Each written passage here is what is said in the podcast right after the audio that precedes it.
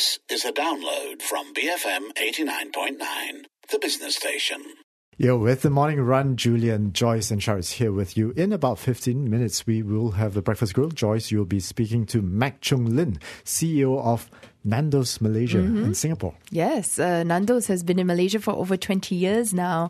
I think the first uh, outlet was actually in Bangsar in 1998. I think it closed down later on because uh, they had a change in strategy and all that. So we're going to talk to her about, you know, the lessons learned because it's not really smooth sailing. It's tough. F&B is tough. But I know a lot of people out there who think it's easy, but it's not. You know, the first business that any young person wants to do is start a coffee shop or start an F&B cafe but it's very difficult to sustain. Okay, that's coming up after the 8 a.m. news. Joyce Go will speak to Mac Chung Lin, CEO of Nando's Malaysia and Singapore. Now, last Friday, A. Kadir Jasin, the Special Advisor for Communications and Media Affairs to the Prime Minister Tun Dr. Mahathir Mohamad, stated that recommendations for the Malaysian Media Council will be presented to the government in the next two months. The Media Council is pitched as a way to create a climate for the media industry that is credible and accountable. And Putrajaya said it is very serious in having this industry self regulate. Yeah, this was largely in reaction to the May 9th media situation where it was viewed as being biased and controlled by the ruling party. The proposed media council is thus expected to also deliberate over issues on whether political parties are allowed to have a stake in the media companies. Now, to get more insights on this, we have on the line Jahabar Sadiq of the Malaysian Insight. Uh, good morning, Jahabar. Thanks for joining us. Uh, do we need a media council? Um, of course, we do. Uh, you know, you need some self-regulation. Um, the, the initial idea is that we sort of uh, find ways for future and, and self police in many ways. Uh, most major democracies have a media council. Um, and I think Malaysia has reached a stage a long time ago that it should uh, regulate itself rather than let uh, take notes from the government or instruction. Uh, Jahabar, what are the general reactions to the council you're observing? Uh, well, when so I was part of the initial meetings. Uh, I couldn't attend further meetings. Um, there was some concern that there are enough laws in the country, and there wasn't there was no need for another layer of policing, so to speak. Uh, but I think most of us discussed it and pointed out that if we do not have skin in our own game and, and no say in how regulations are enforced or self-regulate ourselves, then then what kind of industry are we in? Um, so I think the general consensus after that was uh, we needed a media council. Uh, there were several proposals, I think, uh, among the publishers themselves. Then you have some from civic society, uh, civil society, and, and, academics and all. So there are two or three proposals out there. We haven't combined as such, uh, but I think all have made representations to Dr. Kadir Jasin.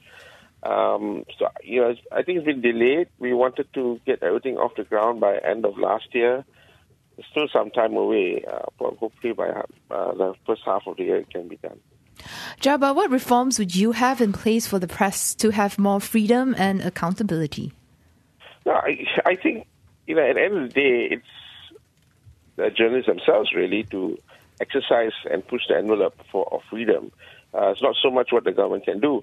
Uh, there are too many conflicting uh, regulators. Uh, you have the Printing and Presses Act. Uh, you also have uh, the CMA. I, I, think we need to resolve the coverage of both. As the print industry sort of dies off, uh, you're going to find that the CMA is going to regulate us more.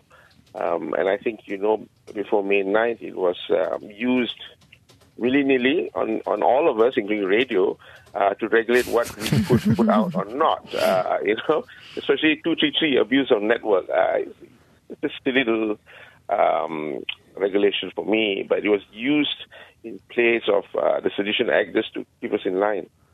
So this uh, self-regulation, um, what else would you uh, put up there as principles that you would stick to? For example, you know, one of the sticking points recently was the uh, declaration of political interest and funding sources. Uh, will it apply to online media like uh, Malaysia Insight as well? I, I think it should apply to everyone. Yeah. Increasingly, everyone's going online, everyone's going digital.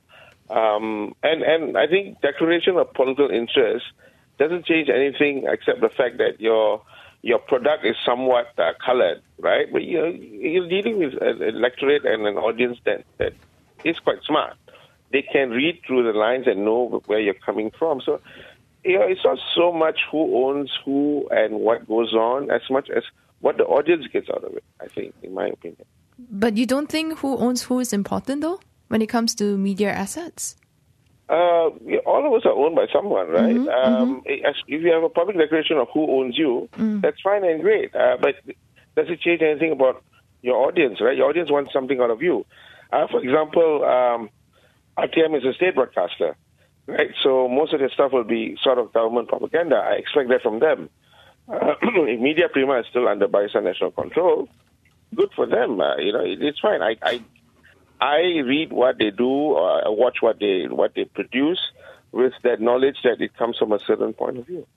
So it is quite Nothing wrong with that. Yeah, so it's quite crucial for us to know who are the shareholders for media assets in a way because you kind of can tell where is the narrative coming from for certain uh, media houses, I guess. Do you think so? For sure, you know, but you, I, you know, we have come to a stage in, in, in media development that people actually read and listen more to opinions on social media than actual news sources. So we're so concerned about about official media or, or what we call professional media, but it's the social media that is that is trending and, and controlling the narrative these days.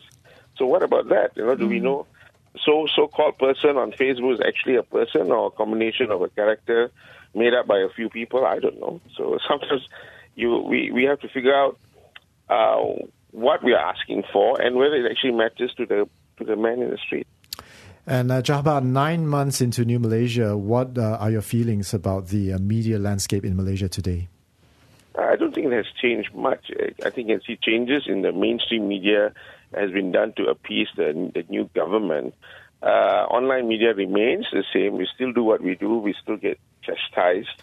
Um, we, still have uh, government people who think they own us. Uh, nothing much has changed. I think the only change is that all of us are chasing and widening the uh, the kind of scope of news we are doing and being being allowed to be more critical in the sense uh, there's no heavy fist of calling us in uh, to the police station to give statements. I think the greatest thing is that there, there is zero regulation now. Uh, you know, zero concern uh, that that we have any uh, threat to anyone in government. Uh, you know, the only the only concern is that we have uh, uh, people who don't know how media works and think that they can that their minister's news is priority number one. You know, in, a, in, a, in a world of too many things happening, I think you leave it to the journalists of the day and editors of the day to decide what is priority for their audience. Uh, you know, you can't dictate what we should or should not do. I, I think that hasn't disappeared. Um, you know, but I think we're all finding our ways. I, I was I was in another interview and I said it was it's been a great year for journalism, but a bad year for media companies. You know, they're all shedding staff. Uh, we're all chasing the advertising dollar that, that just keeps going to social media. Uh, so it's going to be tougher for us, uh, but not necessarily easier. And, and that leads to the to the question of what are people reading and what's influencing them. I, definitely not this at this point in time. Thanks so much for joining us this morning. And that was Jah- Jahabar Sadiq of the Malaysian Insight talking to us about a self-regulating media council. Interesting that he said that uh, uh, not much has changed from before and after. And I, I agree with him. Uh, Not much has changed. And, and that's why possibly uh, this is why a media council is needed. Yeah, no, good point on that. It's a good time for journalists, but it is really quite a, I mean, I mean, dark days for media companies because they still have to figure out what to do t- with the business model and you know how to survive. And I think one way, uh, again, I, I, I take I take interest in the whole his view on the declaration of political interest. I guess it's not easy for media to be completely neutral. I mean, like it or not, there's always uh, inclination. There's always some form of inclination as it adds color.